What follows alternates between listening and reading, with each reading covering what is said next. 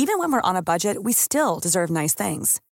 Quince is a place to scoop up stunning high end goods for 50 to 80% less than similar brands. They have buttery soft cashmere sweaters starting at $50, luxurious Italian leather bags, and so much more. Plus, Quince only works with factories that use safe, ethical, and responsible manufacturing. Get the high-end goods you'll love without the high price tag with Quince.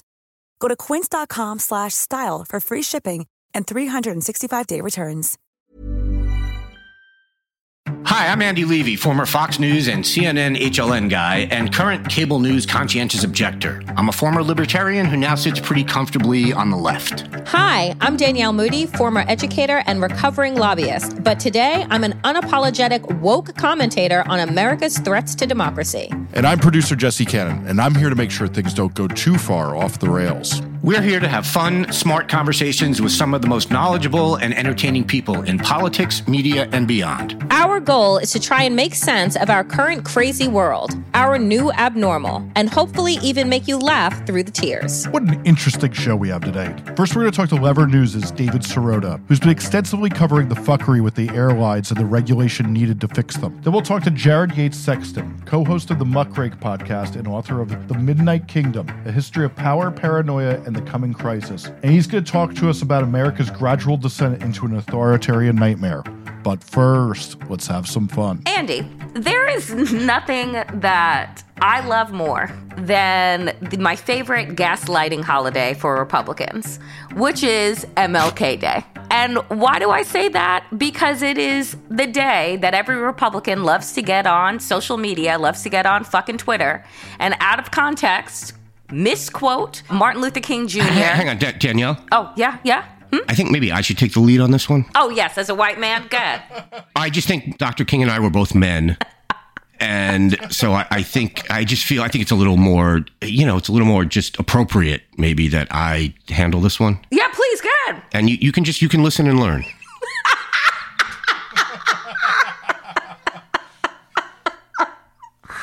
Uh, I'm sorry, go ahead. Basically, that is everything that Republicans do on MLK Day. Thank you so much for providing the example. You know, Martin Luther King Jr. was one of the most radical, anti racist, anti capitalist, anti oppression activists, which is why he was murdered.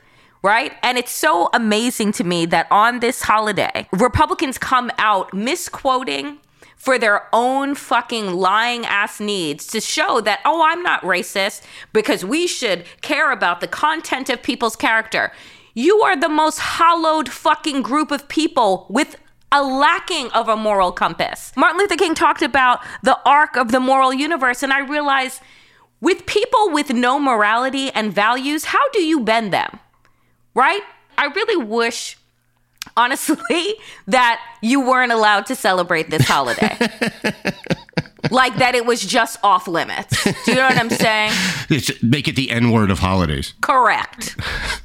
I, I always say, happy pretend you wouldn't have repeatedly called for MLK to be jailed day. Yes. You have people out there who are basically saying, "Oh, if King were alive today, he'd be MAGA. If if Malcolm X were alive today, he'd be MAGA." Like you can't even engage with that because it's so insane. Also, you would have hated both of them had you been around when they were around. And it's unbelievable to me that you can walk around in 2023 and act like you would have done anything but call for his arrest, that you would not have been completely in favor of the FBI bugging his phones and every other thing that, that our government at the time did to him, you would have supported 100%. And we have people like Ben Shapiro tweets every MLK day we are treated to a bevy of think pieces on how the only way to achieve MLK's dream is to embrace group redistributionism and racial discrimination. MLK may have made such arguments in 1968, but that simply isn't the dream or the pathway we celebrate him for. First of all, you don't celebrate him for anything, and stop. Right. So, stop pretending. Right. And second of all, do not tell other people what they celebrate him for. Like, particularly you as a white person, do not tell black people what they celebrate him for. Like, it's just unbelievable to me. It is so frustrating. But this is not just an MLK Day thing, because this happened in 2020 with the BLM protests. And it was the same thing where the people who were mad at the BLM protests, and I I remember this in New York when they were marching down, I think it was the Henry Hudson Parkway, and they were tying up some traffic, as one does in a protest to get noticed. And they were like, MLK would never have done something like this. They're putting people, they're inconveniencing people. Or it's like, do you even fucking think before you type? It blows my mind, Danielle. I mean, they don't think before they type, but I mean, these are the same fucking. And you know, you said something at the beginning where if these folks were alive during MLK Day, do you know that the majority of the fucking Senate was right? Like that's how. All, like, like let's just like let's just be clear because a part of our historical white erasure of history and reality in this country is the fact that we love to believe that Martin Luther King was like some 80 something year old Gandhi like figure. He was assassinated at 39 years old. Yeah. The man had an entire life in front of him to live, and the people, a majority of which are sitting in the fucking Senate, were alive when Martin Luther King was alive. Like, this is not ancient goddamn history. And so, the audacity of these people to get up on their social media bullshit soapbox platforms and continue to spread lies, you know good goddamn well that the fucking Marjorie Taylor Greenes and the Lauren Boeberts and the Paul Gosars would have been calling for the assassination of Martin Luther King just like their fucking daddies did in the 1960s. So, like, miss me with the bullshit. And particularly around what they did with Byron Donalds, the black man that they wanted to pat on the head for doing such a good job during the 14 speaker votes that we had. Right. I mean, it is, it's just so disgusting to me. And I tweeted, I said, you know what? Dear Republicans, keep Dr. Martin Luther King's Jr.'s name out of your fucking mouths today and every day. Like, you don't get to own this character that you make up because he was a black radical. And we know what this white country does to black radicals is exactly what they did to Martin Luther King. So, miss me with your feigned memory of who this man was and what he stood for. And it's been pointed out by a ton of people that what they know of Martin Luther King Jr. is one quote. And boy, do they love that quote, the one about people being judged on their character rather than the color of their skin. I'm begging them. We went through this with Harry Potter, where every where people had to ba- make everything a Harry Potter reference, and the running joke became read another book, read another speech. but you don't even need to read another speech. Uh-huh. Read that whole speech Come on. read the paragraphs right before that or right after it. I'm with you so much on this. And obviously, it means a lot more coming from you. So all I can do is support you on this, but I 100% support you on this. Shut the fuck up. Like, just stop talking about him. Like, maybe at, at best, just say something like, incredibly benign and anodyne, like Happy Martin Luther King Jr. Day. And don't add anything to it because anything you add to it is a crock of shit. Come on. Yep. So just stop. Just stop. You're embarrassing yourself. You're embarrassing your family. You're embarrassing your friends. You're embarrassing the people who live in your town. You're embarrassing the people who live in your county. You're embarrassing the people who live in your state. You're embarrassing all Americans. You're embarrassing every human on earth. And probably aliens are up there monitoring our communications going, and they're going, come on, man. What are you oh, doing? dear God. And they're probably going to fucking bomb us. The aliens will probably attack us because of people like you, because they're like, eh, these people are are garbage. So just shut up. They are trash. Thank you, Andy. Speaking of trash. Speaking of trash. I don't like how you said that right after my name. Ali Alexander. Oh, okay. not you, Ali Alexander, comes out with an article about the fact that the January 6th committee released a before never seen transcript of Ali Alexander, which was, what was it, like over 200 pages long, this man's deposition. In it is where he had sent a text to Paul Gosar's chief of staff on the day of the insurrection to tell him to get him and his people out of there. The text came through at about one o'clock in the afternoon. Do you think that Paul Gosar, Andy, decided then to alert his colleagues? And I mean, all of his colleagues, not just the ones that he fucking likes, right? He didn't. Do you think that they used that they that he that Ali Alexander decided to I don't know tweet or send a note to the FBI or anyone that said, "Hey, things are getting a little out of hand here at the Stop the Steal rally," where the president was fully aware of the fact that his crowd of lunatics were fully armed with guns and blades and all of this shit, but he said they're not here to harm me. How the fuck are these people not in jail? It is amazing how they're not in jail. And as you've been pointing out time after time after time, it's been two years now. Mm-hmm. And Yep. none none of the ringleaders are in jail. I can't answer your question as to why they're not in jail, except to say, well, and just kind of gesture at this country in general. The text that he sent were, I think you and your staff should maybe leave. This is hell out here. Yep. And I mean, the first part that I think you and your staff should maybe leave, I thought maybe he was doing a Tim Robinson bit, but he wasn't.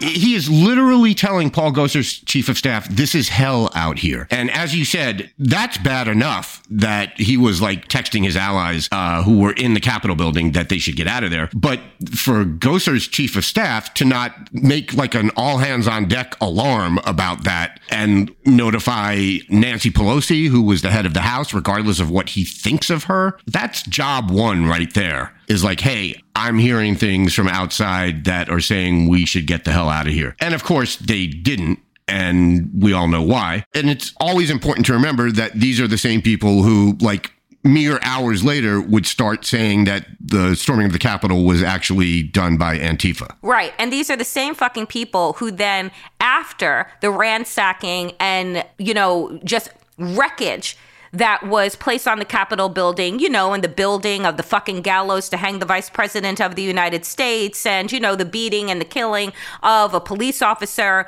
would then tell us the next day, don't believe your lying ass eyes, Andy. This was just a peaceful protest. Yeah, it was people on vacation. I mean, I mean, they were because they were able to go back to the fucking Holiday Inn Right. after storming the Capitol. But like, so Ali Alexander's tweet, just in and of itself, lets us know what we already knew. This was intentional. It got out of hand, and these people didn't care because they had every mechanism to alert the authorities, to alert Nancy Pelosi, to send up some type of goddamn flare to make it so that people could get to safety. And they didn't. So, how does that not make you an accomplice to what we know is a crime? I just don't understand what the fuck Merrick Garland is doing. I really don't. And everybody who tells me that he just, oh, well, he, he has the special counsel now and this, that, and the other thing, it took him over 500 days. Yeah, I, I I mean, you know, I'm not going to defend Merrick Garland on this podcast or or elsewhere. I'm with you on that 100%. The amazing thing about this text is the timing. The text was sent at 1:10 p.m. This is per Rolling Stone's reporting. Two minutes after that. Paul Gosar got on the floor of the House and objected to the certification of the Electoral College votes from his state of Arizona. That's what he did with that information. And I guess you could say, well, he probably didn't have that information yet. His chief of staff had gotten it. If I'm his chief of staff and I fucking get a text like that, I'm running up to him mm-hmm. and telling him right away, I'm not letting him get up there and make a speech. They don't even like each other. Like his own chief of staff was like, well, should I warn the congressman? Nah, nah. Let him do his thing. They're so anti-life that they don't even try to save their own lives, uh, except for Josh Hawley, of course, who did his little Usain Bolt impersonation. But no, it's just amazing that none of these people are in jail. And now we have Kevin McCarthy, who apparently is the Speaker of the House. I heard. I mean, Sort of. Speaker, he's like Speaker Light or, you know, the puppet of the House Yeah. or like a, a Diet Coke Zero speaker in that way. Like, Yeah. no. Yeah. so now he's saying he was asked at a news conference late last week about the possibility of trying to expunge one or both of Donald Trump's impeachments. And he said, quote, I would understand why members would want to bring that forward and we'd look at it.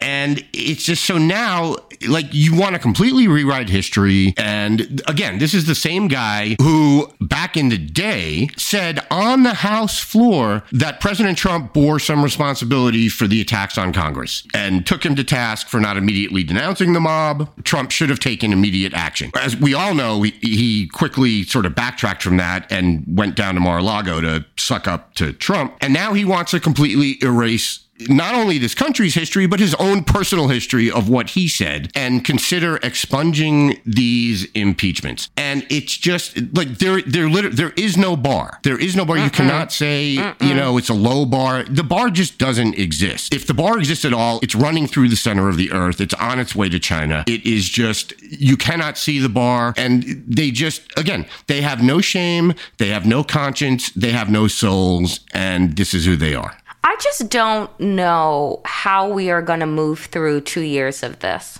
I really don't. And I'm like, and if the American people, and I look, I get it. I get voter suppression. I get gerrymandering. I get all of these things. But there are Republicans willingly putting these people in office and in charge. And the biggest things that they have done since getting the gavel is to do what? Defend George Santos, if that's that motherfucker's real name. Right. to allow smoking back in the US Capitol, because, you know, I guess that's a hoax. Cancer is a hoax too, much like climate change. Like, they don't do anything. Everything that they believe in is about erasing progress and just rolling this country back into the 1950s where we're walking around smoking cigarettes and have the ability to grab women's asses. Like, I just, what kind of madmen bullshit is this that people continue to vote for and think is like, yeah, this is my party? I, I, ju- I honestly, I don't get it. Particularly Republican women, white women. I just, I don't get it. I, think it's just the simple fact is that when people look back at the 1950s, it's sort of viewed as the ideal time to be a straight white Christian male. And I guess, sort of by extension, a straight white Christian female, although not really. But there are, unfortunately, well, there are definitely men, and there are unfortunately women who sort of pined for those days of, you know, the homemaker and whatever, and where that was all women were allowed to do. Uh, again, I'm not denigrating that if it's a choice, but it wasn't a choice back then. So they've sort of glommed onto that as sort of like that to them was the pinnacle of American history. And they very much, as you said, they very much want to go back to the 1950s, except for some of them who want to go back to the 1850s. But the, the ones who want to go back to the 1950s, I think it's just that simple. I think they just look at that, they look at it through the lens of a straight white Christian man and say, you see how good things were back then? And it's like, no, I don't. And but to them, that was that was the pinnacle of American civilization, I think. I mean, if your religion has you believe that putting your boot on the neck of black indigenous people of color so that you can stand taller, if that is like the basis of your religion, like your religion is bullshit. I hate the fact that these people are allowed and given the ability to hide behind their religious freedom, to hide behind their Christianity. When Marjorie Taylor Greene said it, it's white Christian nationalism. Just call it what it is. Right. Because it has nothing to do with anybody's like love thy neighbor. It has nothing to do with feed the poor. It has nothing to do with lift up those that are less fortunate than you and linking arms with it has nothing to do with that. It is a white Christian nationalism. That is what they are for. And I, I, feel like every day that we do not connect those dots and call it out and allow mainstream media to say like they have a political agenda and legitimize their bullshit and their hate is just another day that America just goes further into decline without the ability to reroute our course. Yeah, well, all those things you mentioned, the you know lifting up others and walking arm arm in arm with you, that's all socialism. You understand that, Danielle, right?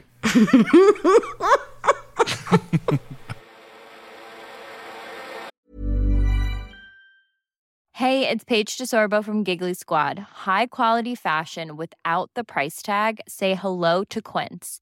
I'm snagging high-end essentials like cozy cashmere sweaters, sleek leather jackets, fine jewelry, and so much more. With Quince being 50 to 80% less than similar brands And they partner with factories that prioritize safe, ethical, and responsible manufacturing. I love that. Luxury quality within reach. Go to quince.com slash style to get free shipping and 365 day returns on your next order. Quince.com slash style.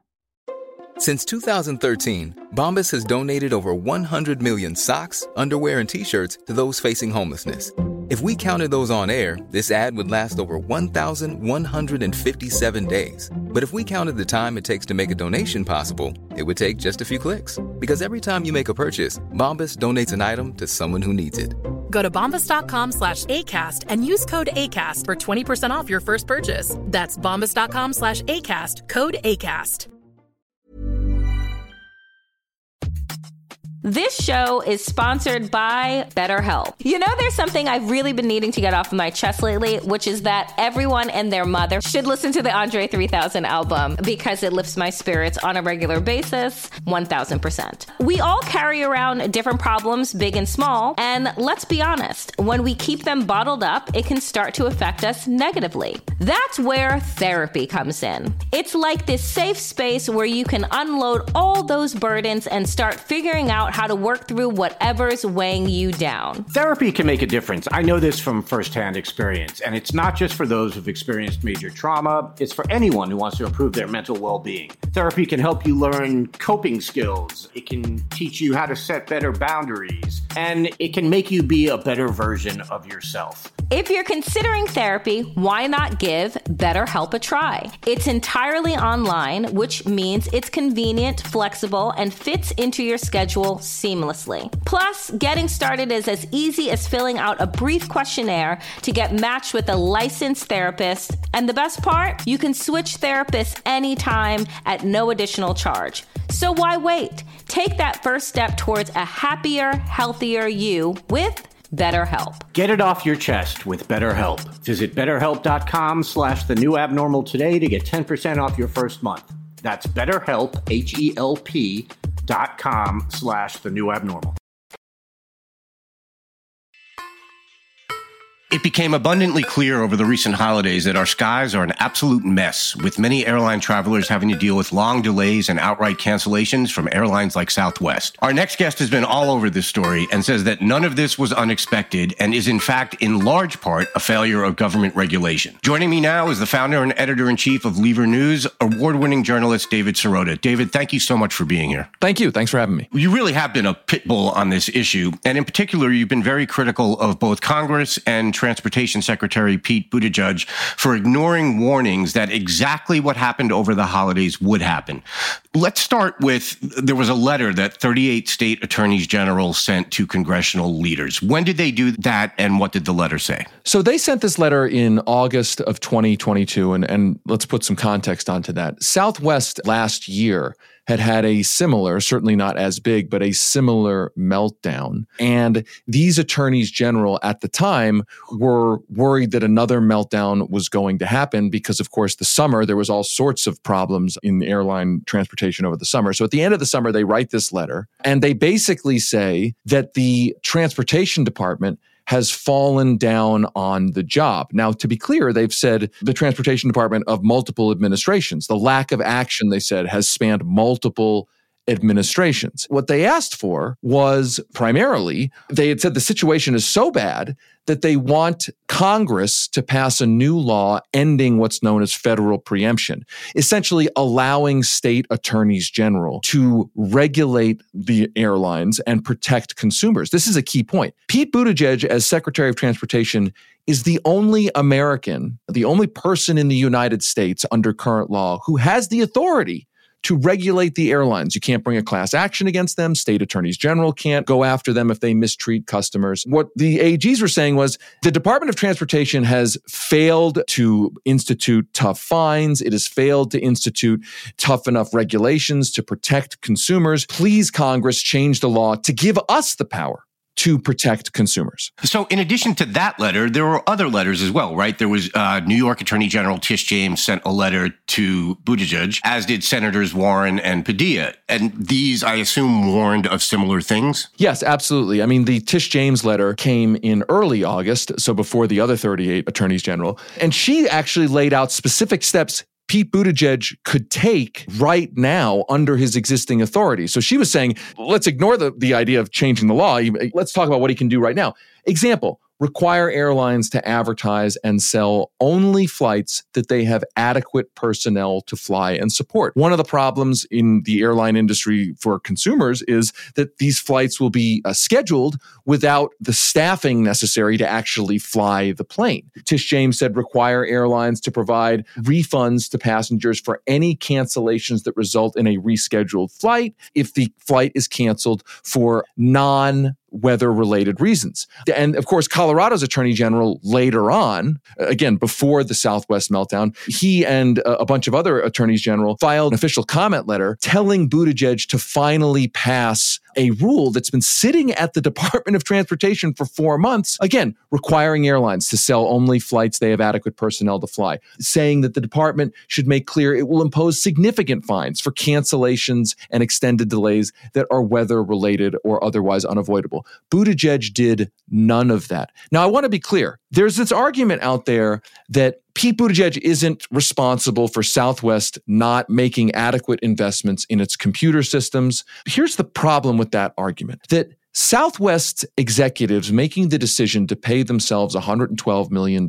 Southwest executives' a decision to approve a shareholder dividend of $400 million while not making what they knew to be were necessary investments in their computer system, they made those decisions inside of a regulatory environment. Right. They made those decisions calculating that, hey, we can skimp on the computer system, pay ourselves big payouts, pay our shareholders a big payout. And look, on the off chance that the computer system goes down, although it's not really an off chance because it just went down last year, right. but on the on the off chance that it goes down, you know, the government it's not it hasn't put in place the rule to actually increase fines. It hasn't put in place any kind of measures that make what they're going to do more than a business rounding error for us. And that's the regulatory environment that Pete Buttigieg has helped create or at least helped continue from previous administrations.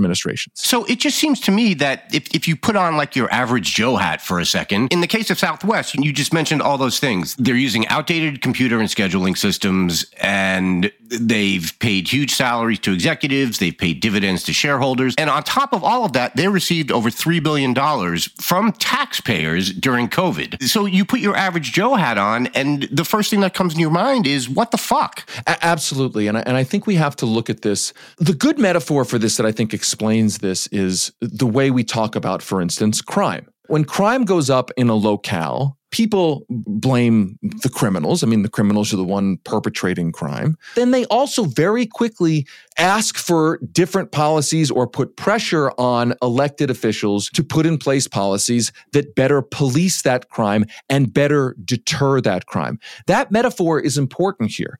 Pete Buttigieg in the metaphor is the only cop on the beat under current law. The airline industry is maybe they're not crimes in the sense of legal crimes, but they're certainly abuse of customers. Right. When customers get mass mistreated as they were over the holidays, one of the first people that should face some pressure and accountability is the person whose job is to be the airline regulator. That if that pressure doesn't come, then the regulator probably won't feel the need to actually regulate. That's the key here. And as you point out, not only was he not regulating, he was going on talk shows, you know, in the weeks leading up to the Christmas holidays and saying that everything was going to be fine. Right. A week after the 38 attorneys general wrote to Congress begging Congress to give them the power to enforce these laws because Buttigieg and the Department of Transportation had fallen down on the job. A week after that, he goes on James Corden show and says holiday travel is probably going to get better.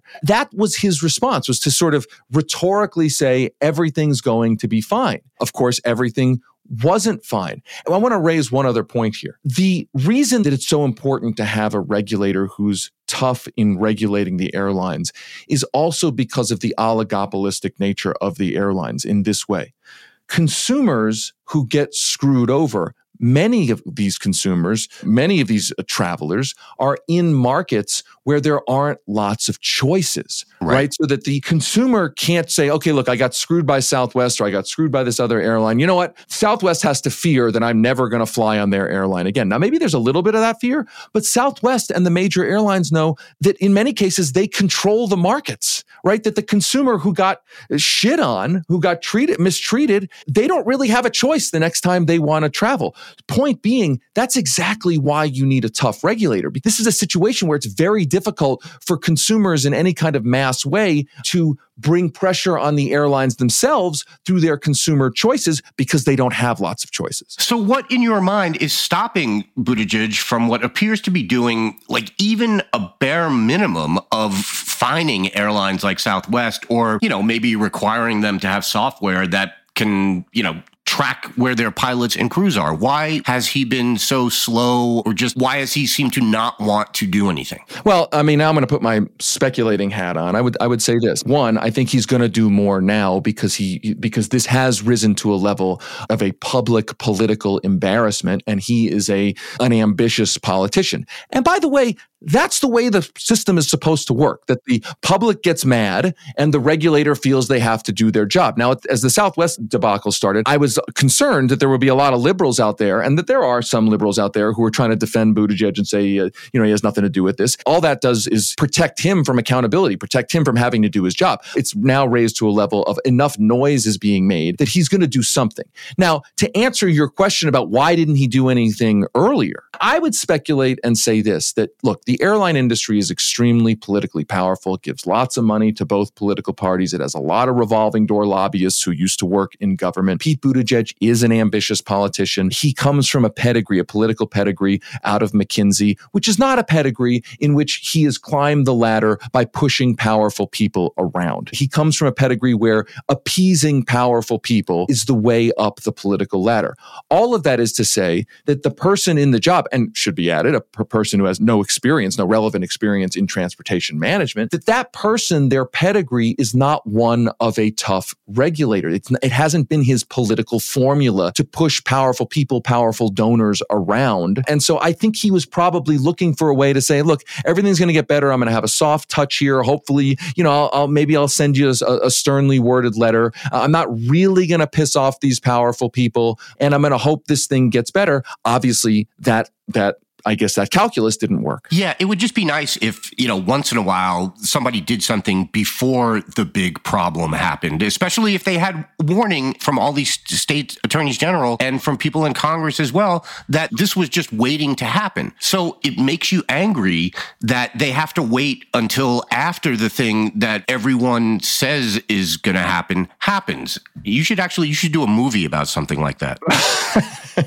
I should do a movie about something like that. something in I the mean, skies. It works out perfectly. It does work out perfectly. I mean, I, I just want to echo what you said, which is, you know, you're right. I spent the last year, uh, a lot of the last year talking about uh, the movie that was a metaphor, a lot of this dynamic. And I agree with you. Look, the government has not been very good writ large at anticipating problems and preemptively trying to stop those problems. The government that we have now is very, very reactive. What I'm concerned about is it seems more and more that we live in an accountability free political system. Right. I, I don't want to harken back to the so called halcyon days of the Bush administration, but hear me out for a second. I mean, I'm no fan of George Bush, right?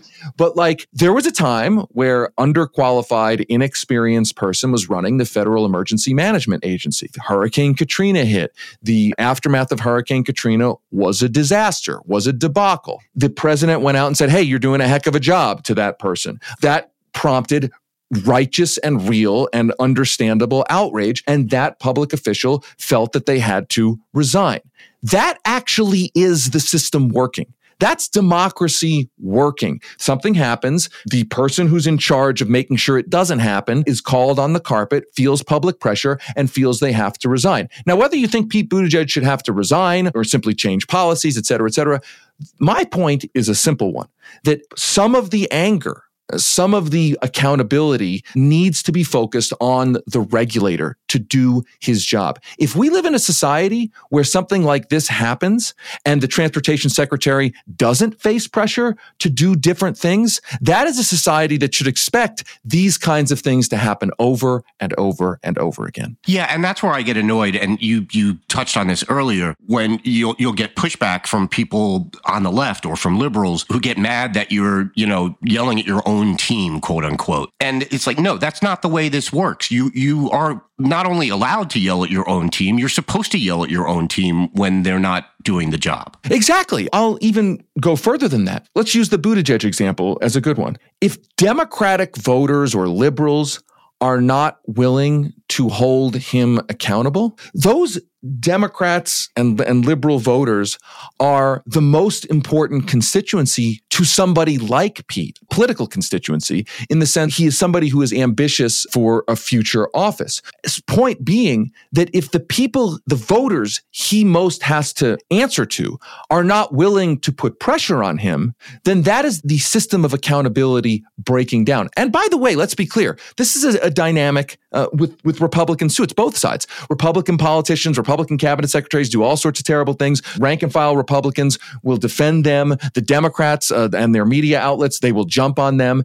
The point being is that facts and accountability should not be uh, predicated on whether a media outlet or a politician perceives that holding uh, people accountable will offend the partisan sensibilities of their different audiences. Or put it an even different way, we should all be able to accept a set of basic facts. A regulator is supposed to regulate. When things fall apart, the regulator needs to face accountability. If we can't agree on that, or we, or the actual amendment to that is that only applies if it's a politician of my party, then the system of accountability has broken down. Yeah, absolutely. And liberals and people on the left hold themselves up as better than Republicans. So act like it and don't do what they do and don't, you know, mindlessly defend someone because they're on your team. I, it just, it drives me absolutely nuts. And I should, I should add very quickly, look, if this was Elaine Chao, Donald Trump's Department of, uh, of Transportation, running the Department of Transportation, the MSNBCs of the world, the liberals, Democrats, they would be hammering Elaine Chao. Of course, and correctly. And correctly, that's right.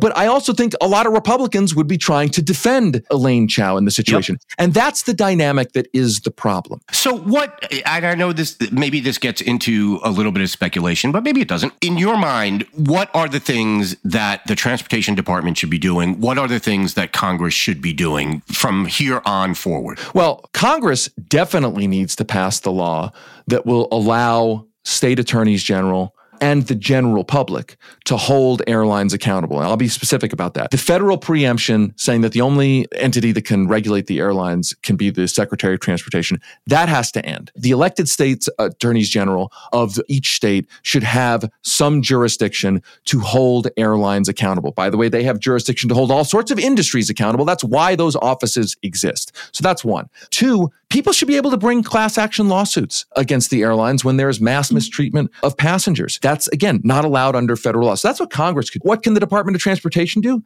Look, increase the fines. Bernie Sanders, uh, Ro Khanna have proposed a structure of the way that those fines can be increased. And I should add, there was a regulatory push under the Obama administration. I, I don't think the Obama administration was all that great on regulation, sort of writ large, but it did actually extract uh, some changes from the airline industry. It wasn't perfect, but when it comes to long delays, delays on the tarmac. So there is a track record, a history of putting in place a specific targeted regulations and changing the industry. So clearly fast uh, and immediate refunds for canceled flights.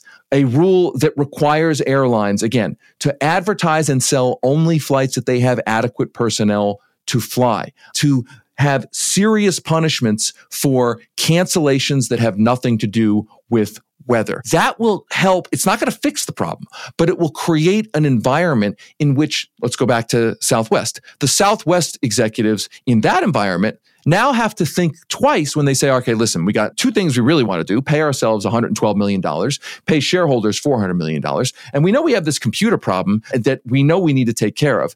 When they're making a decision about how to allocate money, you want them to think, well, if we don't fix the computer system, we're going to face really punitive fines. We're going to face really punitive enforcement that may actually threaten our entire business. That's what you want them thinking. So every regulation we're talking about should actually be targeted at when those executives sit down in the boardroom, when they make decisions about how to allocate resources, they have to keep in mind treating the passengers fairly. It really is amazing. It's, it's astonishing that, that, as you said, that what Southwest chose to do with their money, and again, they got $3 billion, over $3 billion of government money slash taxpayer money during lockdown during you know the height of covid the thing that they decided not to do was to fix their infrastructure i'm starting to think that Ayn Rand wasn't right and that maybe these guys are not the engines that drive the world. I don't know. Maybe I know it's crazy. It sounds crazy even when I say it, but I'm starting to think it's true. Well, it's not true, and I and I, and I would I would also say this: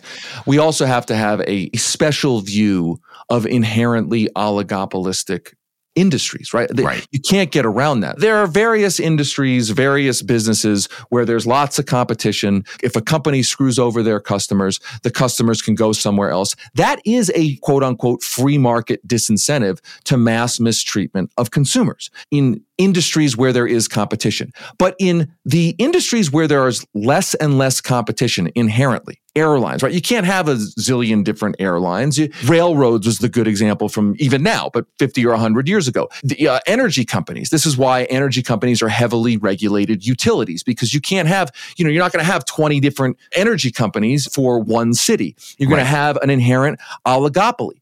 So the point being is when you have an industry specifically like that, that's when the regulation needs to be as tough as possible because the consumers themselves can't create the market incentives for better treatment. That's when regulation, in my view, is most necessary. David, thank you so much for coming on. And thank you also for all the hard work and legwork that you've done on this story. You really, you've done yeoman's work on this and it's appreciated. Thank you. Thanks so much. And I hope everyone will check out our reporting at levernews.com. I really appreciate you giving me the opportunity to chat with you. Absolutely. Folks, I am really excited to welcome to the new abnormal friend of mine. This is when Twitter was really good, you know, when you could meet people and like and connect with folks. Jared Yates Sexton, who is the co host of the Muckrake podcast and the author of the new book, the Midnight Kingdom, a history of power, paranoia, and the coming crisis. Jared so, first of all, Happy New Year to you. Happy New Year to you. By the way, did something happen to Twitter? Did I miss something? You're so cute. You know how everybody was like jumping off of Twitter and, you know, Elon Musk running it into the ground, changing the algorithms every other day. I must have missed that. I, I, I don't know. I guess I just wasn't paying enough attention. Maybe you, you had decided to invest in TikTok instead, as so many people did. Jared, I have just loved conversations with you. For folks, I, I will say that I spent a election night, midterm election night, on the Muckrake podcast, and there was no other place I would have wanted to be that night, frankly, than with you. But I just want to get your sense, Jared. You know, you your book is titled The Coming Crisis. I feel like we are in crisis. So give us kind of your 50,000 foot view on how you basically are a soothsayer, how basically this book is you reading the tea leaves about where we are right now and where we are headed.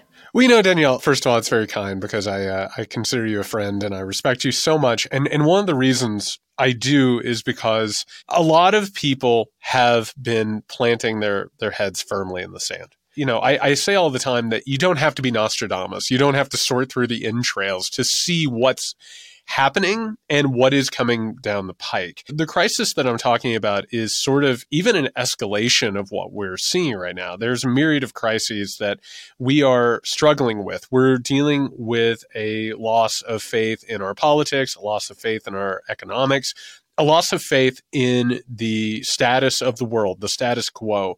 And when that happens, um, history tells us, and this is what my research for the book taught me, mm-hmm. history tells us that there is always a clash that happens as these systems start to fail and lose some of their gravity. And you sort of face a crossroads moment. You, you, you face a real mm. reckoning in terms of what is the next iteration of the world going to look like? What is the next status quo going to look like? And occasionally in history, it looks really bad. Right. It really matters who recognizes that the next sort of iteration is coming, who takes advantage of that, who makes their vision of the future a reality. And right now, unfortunately, much of the world that is supposed to be watching for this, whether it's the media, the political class, you name it, they are in deep denial and or complicit with mm. what is happening. And right now the momentum is with the authoritarian right wing, which understands that this system is failing and that the moment is ripe for change. And so as a result, we have been lapped and lapped and lapped by an organized, well funded right wing international movement, by yep. the way, that has its claws in almost every major Western democracy. And here in America, we are watching the consequences of what happens when a system starts to fail and when an authoritarian right wing international movement recognizes its opportunity to change the world towards what it wants. You know, it's really incredible. I think that when you were talking specifically about the system's breakdown, because I, I never thought, and maybe this is my naivete, I never thought that I would be alive to witness these overarching systems. And when I'm talking about systems, I'm not just talking about democracy. I'm talking about capitalism. I'm talking about the way in which we consume and understand information and then articulate it, right? I'm talking about the way that the world has been designed through one specific group's lens, right? White, cis, hetero, wealthy, powerful men. And what we are seeing as these demographics are shifting, not just in the United States, but as demographics shift around the world, right? As people understand, well, wait a minute, why am I working so hard? Why do I feel like this hamster? And yet I'm making absolutely no progress. And yet these people who were once just normal, regular, everyday millionaires are now multi billionaires. You're talking about wealth that won't be spent for generations upon generations while other people are living in squalor and suffering And not by virtue of the fact that they happen to be quote unquote lazy, which is the lie that we were fed, but because systems were created to make sure that they would remain on the bottom. And so I wonder, Jared, as people are waking up, because I do believe that this is a waking up, I believe that we're in the midst of this clarion call of consciousness, of waking up to the reality that maybe all the things that we have been fed are not exactly right, that they were right for some, but they were not right for all. So when we are seeing this, is it necessary for there to be a total and complete breakdown? Meaning, do we throw out the baby with the bathwater or is there an opportunity in the breakdown? Is this a phoenix moment, as I've said before on this show, where things do come down to ash, but then we rise anew? Well, first of all, I've talked about this book, and, and one of the things, and, and this is one of the reasons I was so excited to talk to you about it, is because when you actually call out what the moment is, a lot of people tend to turn you off and just be like, oh, this is depressing.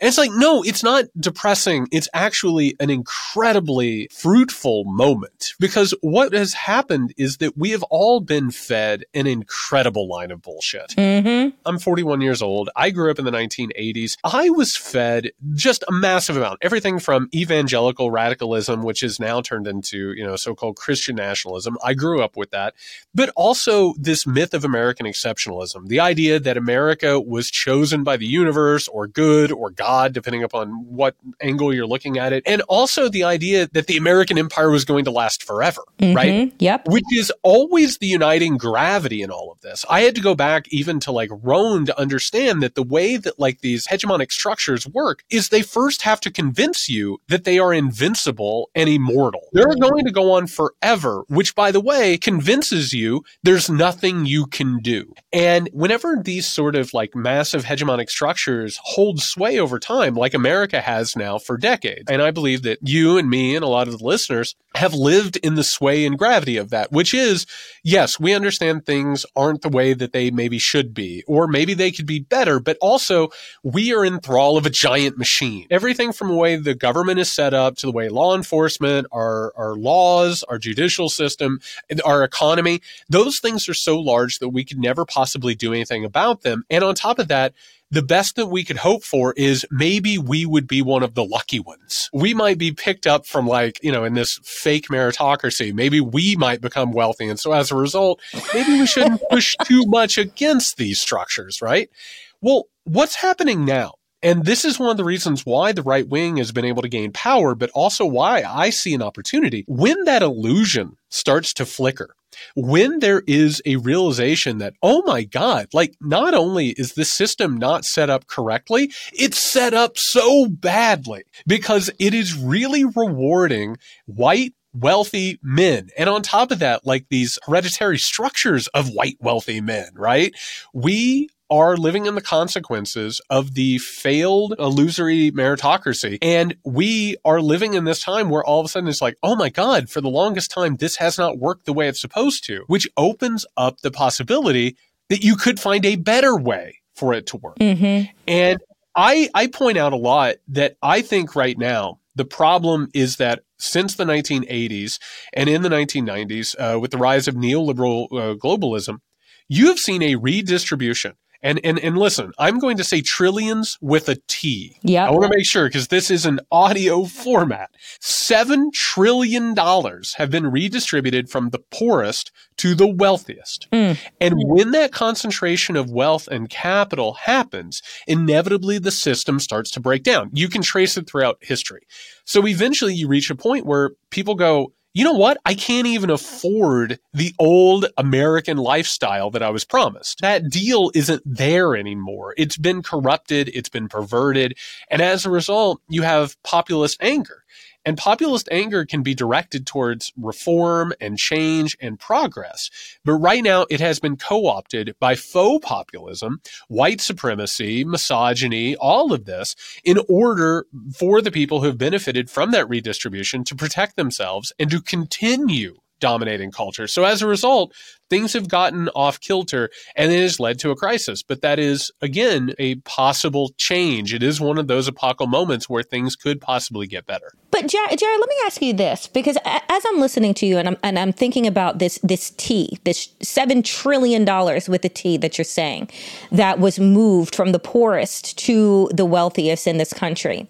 Is this also a manipulation of hope? Meaning that the Republican Party has been able to manipulate white people in such a way to make them consistently vote against their own best interests. I mean, if we teach the poorest white man to hate the best black man, then we can pick his pockets. Like we go back to that place. But even before then, if you can trick people, like you said, into this lie about wealth that, oh my God, I'm just one lottery ticket away from this type of wealth. And when I have it, I'm not going to want to pay taxes in that way. I'm not going to want to do this. So I'm going to act as if I'm just that one Willy Wonka golden ticket away. So it's this manipulation of hopefulness that is hollow because there is no hope of being able to become the next a multi-billionaire not when we are not really talking about how those people have assumed that much wealth in the first place. That it isn't just that we shouldn't be equating wealth tremendous wealth with genius because that is not oftentimes the way. Is this a manipulation of hope? And as one of my other friends had written about, Dr. Jonathan Metzl, dying of whiteness. So long as I can convince people that I'm not going to give you any more, but the person down the street is also not going to have shit either. And as a matter of fact, they'll be worse off so that you feel better about the little of nothing that you do have, then we can keep this cycle going. Yeah, and that's the thing is we have reached the moment where in order for neoliberal globalism and this hyper capitalist state that we're in. In order for it to continue, you're not even going to have sort of the illusion of a fair state, right? Eventually, somebody is going to get stuck holding the bag. And the way that the Republican Party and these other right wing parties are working is they're now moving towards straight white supremacist authoritarianism which is, you know what? You have been screwed, which is true. It is actually true that this system has been wired specifically for a very, very small group of people. And by the way, the critique that the government is too close to those wealthy individuals and too close to those corporations is 100% true.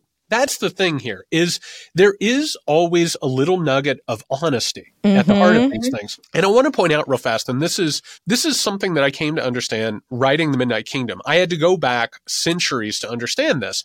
The conspiracy theories and the appeals are always the exact same thing right? It is always this argument that the nation state or the country has it's special, right? There's something unique about it. It has been chosen again by God, by fate, by history, whatever to carry out good things. Things may not be great, but they're as good as they could possibly be. Meanwhile, there are people on the outside who are trying to destroy it. It usually, by the way, takes the form of anti-Semitic conspiracy theories, mm-hmm. which is why we're seeing those things come out of the woodwork now and, you know, not even being hidden in the old crypto fascist sense. Meanwhile, on the inside, there are leftist traitors who are working with those people. And by the way, Danielle, there's another group of people, a third group of people, and these are people of color, these are women, these are gay people. And by the way, it's the same story every time and they are they're too dumb to understand they're being manipulated right that they're being turned into a fifth column right that they're mm. they're going to help destroy the country based on these like conspiracies these stories are always being used by the powerful to protect themselves. And what does it do, by the way? It takes the onus off of them. It's not that they have rigged a system for their own benefit. It's that they are the best possible leaders who could possibly do anything, and they're being undermined by this insidious, evil, supernatural, evil conspiracy. And in the midst of all of this, the story that is being told is this your life probably is not going to get that much better. Mm-hmm. Right? Yep. You're not you're not going to get paid much more, right? But in order to keep hold of what you have, regardless of maybe how unhappy it is or how it's killing you, and I can tell you from my experience, I come from a, a family of factory workers, laborers, miners, you know, prison guards. These people are suffering. They give their bodies over for no money. You know, they're they're living paycheck to paycheck. But the story they're being told is that if they don't fight like hell, if they don't overthrow the government, if they don't go along with a lot of these conspiracy theories and or anti-democratic actions and or just absolute blatant white supremacy, which they you know, have sort of baked into their character and prejudices anyway, that they're going to lose what they have. And as a result, they have to protect that as opposed to looking at reform or change. And that same story has been told for centuries now. And to understand how it works and to see how it has worked is the only means by which we can actually start to fight back against it. How do we pull back the curtain, Jared, when you have the Donald Trumps, the Ron DeSantis's, the the puppets like Kevin McCarthy, the the evil masterminds like Mitch McConnell, when you have these people that know exactly what it is that they are doing, they may go about it in different way. They may use different techniques. Mitch McConnell uses backroom deals and policy. Let me smile in your face while I stab you in the back. Kevin McCarthy will give away everything, including the kitchen sink, for the faux semblance of power. You have Ron DeSantis, who has become Trump light. But let me see how far I can go. I can be even eviler, right? Because I understand politics and nuance a little bit more. Then Donald Trump is just open hood off, you know, at the podium. They're shithole countries. They're rapists and murderers. We're great and we'll always be great. But it's all part of the same fabric. And we know that it works. And it's been amplified by our quote unquote foreign enemies like Russia being able to use information, use disinformation in a way to continue on with the manipulation and the numbing, frankly, right? There's a numbing that is happening as well. We're so outraged all the time that we're just over it. And so, how is it then that those who know, like you, like myself, like people who are listening, who know the truth, how do we command the microphone? How do we decide to say, this is all a show? You are all being puppeted without being a part of the conspiracy. Is there a way to stop what is already run amok? Well, I got to tell you, first of all, I think it has to start with absolutely rejecting how people have dealt with it so far. I mean, you know, you, you went through that list, and I want to point out, just to put this into context, Okay, Mitch McConnell just appeared with President Joe Biden the Yep. other day saying that he was a man of his word and his honor. We know that's not true. We we've seen it happen. And by the way, the amount of damage that that person has done to people of color, to women, to voting rights, you name it, that that's offensive. Kevin McCarthy, uh, absolutely problematic MAGA Republican who is incredibly dangerous. Meanwhile, you see even liberal media institutions talking about how he's better than the Freedom Caucus that he was battling with. That's absurd. Ron DeSantis, by the way, it's gotten worse. The amount of so-called liberals and never Trumpers that I am talking to who have talked themselves into Ron DeSantis.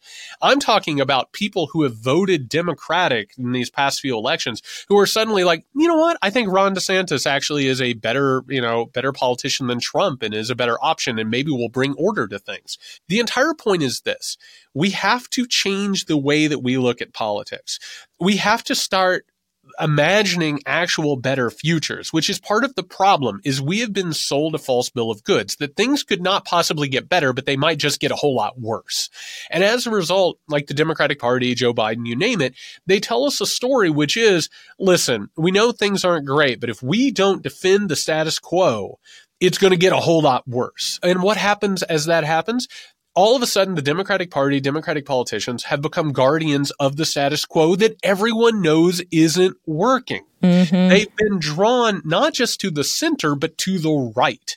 And what are we doing now? We are having so many conversations, Danielle, that are like, you know what? Maybe the LGBTQ population, maybe they've gone a little too far. And maybe it wouldn't be the worst thing if, you know, we, we, we let these laws, maybe, maybe that would be an olive branch.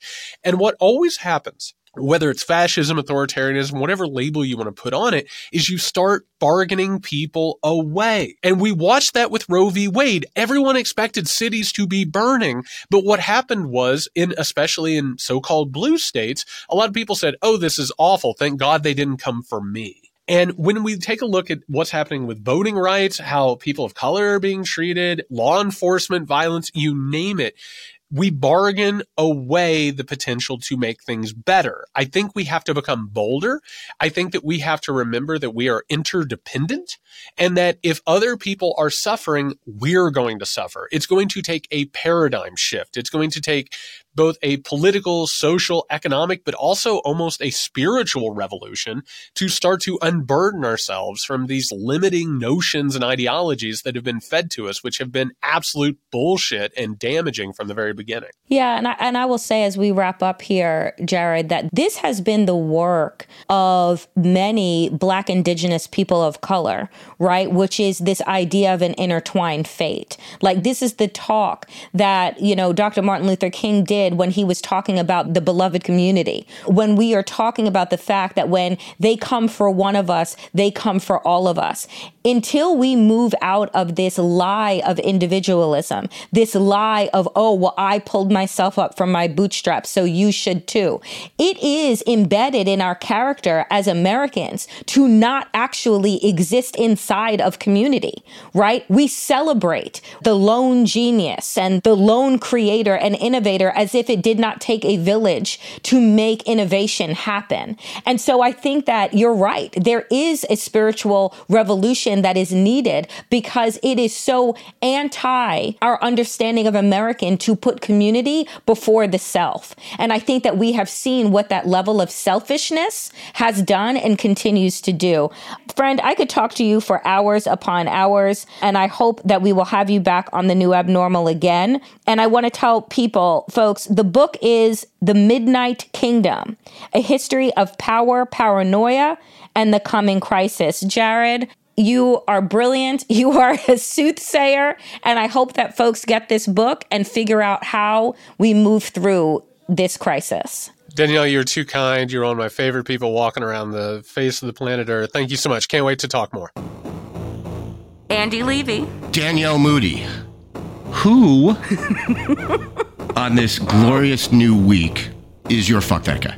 Well, Andy, I'm so glad you asked. and it is not necessarily a who, but a what, as in what entire fucking state is my fuck that guy? Well, let me tell you. So, According to CNN and every report, lawmakers in the Missouri House of Representatives decided to adopt, Andy, a stricter dress code just for women. And as part of their new quote unquote rules package, it requires women to cover their shoulders by wearing a jacket like a blazer, a cardigan, or a knit blazer. Adding insult to injury because apparently we live in a white national Christian country where, you know, the appearance of a shoulder of a woman, you know, will send men into a fucking tizzy. This was proposed by a white Republican woman. Oh, God. Republican State Representative Ann Kelly. I swear to God, I don't know where we are headed. But like when this kind of bullshit legislation passes, and oh, by the way, they went even further to say that, you know, there should be a second layer over women's dresses. So we need a slip and a jacket because Oh, in a, in America, right, somehow we're instituting what the Taliban is doing in Afghanistan, then it'll be, you know what modesty looks like? Covering your face and skirts down to your ankles and women only wearing dresses and skirts on the floor of the Missouri House. Like, how far?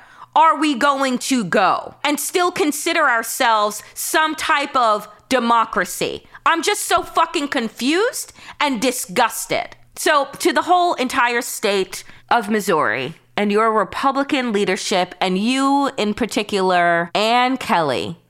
Oh my God. Fuck you. Fuck the guy. Fuck the state. fuck the woman. I don't know about you all. I don't. I think the comparison to the Taliban is apt. What gets me though is when people say like, "Oh, they're the American Taliban," as if the Taliban invented this shit, and it, as if America wasn't doing shit like this before the Taliban existed. So mm-hmm. that's the one thing that bugs me is not the comparisons to the Taliban because they're the same. It's pretending that they're taking their cues from the Taliban or they're acting just like the Taliban. No, they're acting just like Americans. This Yes. is what this happens. Yes. This has been happening in this country from day one. And it, like you said, I don't know where we're going either because you would think by fucking God, but in 2023, we wouldn't have to deal with this shit anymore. And women in particular wouldn't have to deal with this shit anymore. But here we are. And every day it's still there. Yes, it's like every single day. And just, you know, to remind folks, there is a revolution continuing to unfold in Iran because this is how it started. This is how the Islamic State took over. And you want to demonize the Islamic State in this country and not look at what the fucking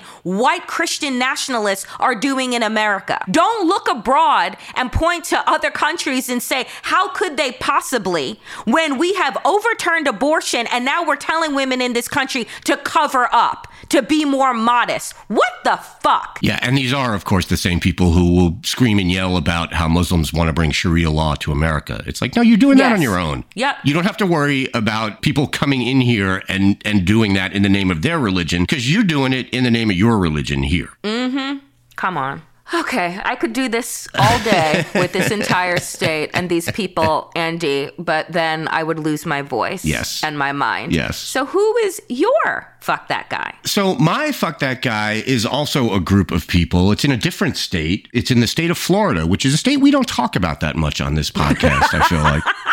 So up in uh, Duval County, which I believe I only know this from my football knowledge, is uh, where Jacksonville is. There was a Tony-nominated play called Indecent, written by a woman named Paula Vogel, and this play itself tells the story of a play that was written in 1906 by a guy named Sholem Asch. The play was called God of Vengeance. It was a Yiddish play, and it had to do with the daughter of a brothel owner falling in love with one of her dad's prostitutes. And the play opened on Broadway in 1923, and everyone involved, the cast, uh, and I believe the producers, were arrested on obscenity charges and shut down the play. This was in 1906. So in 2015, Paula Vogel wrote a play about this play called Indecent. And guess what? A Florida high school, uh, performing arts high school, has canceled the production of Indecent as if it's not bad enough that we walk around saying those who forget history are condemned to repeat it. They're acting it out right in front of us. Again, it, it's as we said, it's nothing ever changes in this country. A play that was written over 100 years ago, people get arrested and the play is banned. And then in the 21st century, someone writes a play about what happened then, and that play is banned. And it, it's just, again, this shit just will not stop. And unbelievably, I guess the week that this production of Indecent would have opened was the 100 year anniversary of God of Vengeance being shut down. It's unbelievable to me that 100 years later, the same shit is being fought and lost. And that's the scary part is the lost part. Like there's always going to be the people who want to ban shit. Mm-hmm. And I, I feel like a fool because for a while there, I thought, well, we kind of took care of those people. And now they just, they can do their little protests, but the country has pretty much told them, fuck you, it's the 21st century. And boy, was I wrong because uh, apparently it's not the 21st century. And No. so my firm belief is that we should all say a hearty fuck those guys to this Florida high school. And just, you know, the entire state of Florida run by Satan. Good one. Hope you enjoyed checking out this episode of The New Abnormal. We're back every Tuesday, Friday, and Sunday. If you enjoyed it, please share it with a friend and keep the conversation going. This podcast is a Daily Beast production with production by Jesse Cannon and Seamus Calder.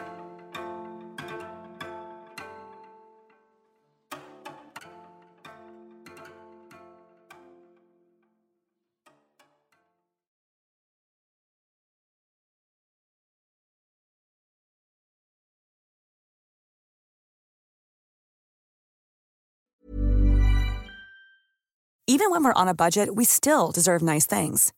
Quince is a place to scoop up stunning high end goods for 50 to 80% less than similar brands. They have buttery soft cashmere sweaters starting at $50, luxurious Italian leather bags, and so much more. Plus, Quince only works with factories that use safe, ethical, and responsible manufacturing. Get the high-end goods you'll love without the high price tag with Quince.